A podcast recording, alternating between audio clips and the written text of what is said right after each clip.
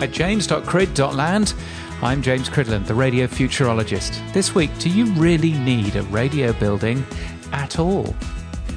I still remember my first look around a radio station. I wrote to Signal Radio in Stoke-on-Trent and they ignored me. Shame on you, Signal.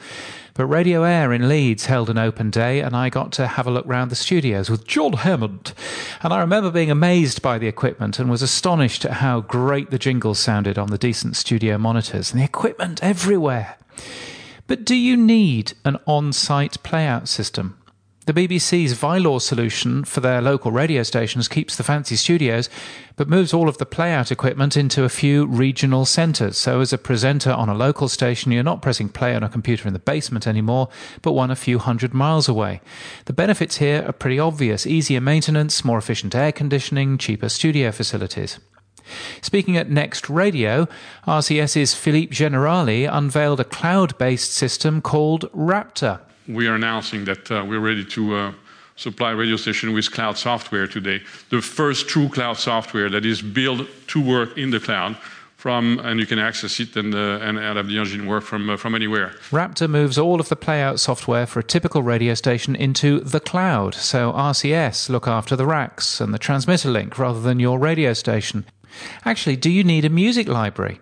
Omniplayer's playout system uses Spotify as well as your local audio, so you'll have access to any song that you need, almost. Actually, do you need expensive soundproof studios anyway? A few years ago, I wrote about Vista Radio, a company that I've been proudly working for for the last two years in Canada, who don't have radio studios in their new facilities. Instead, their open air studios are part of their office space. And if you're doing music programming, well, frankly, you don't need the type of heavy soundproofing that legacy studios have. If the only speech blocks are at breakfast, your office is quiet then anyway.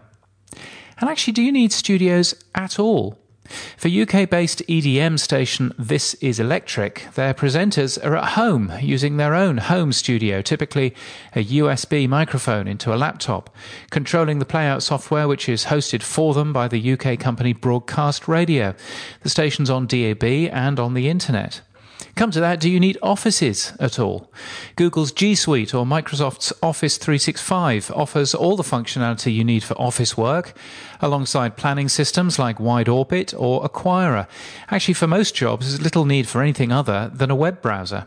The team at Aiir, who do radio websites, apps, and many more things, don't have a head office at all, and they all work remotely from home. And there's no reason to spend all of that money on rent and office space if all of your team are remote workers. And I'm now hearing about FM radio stations in the UK who operate entirely virtually, no offices at all, presenters doing their shows from home, both live and voice tracked, and all back office work being done by home workers on systems based in the cloud.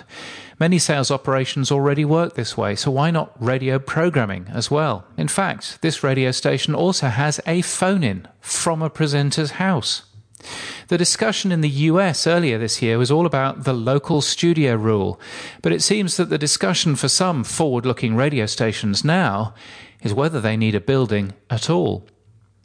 You can get my weekly newsletter at james.crid.land and daily podcast news from across the world at podnews.net. And until next time, keep listening.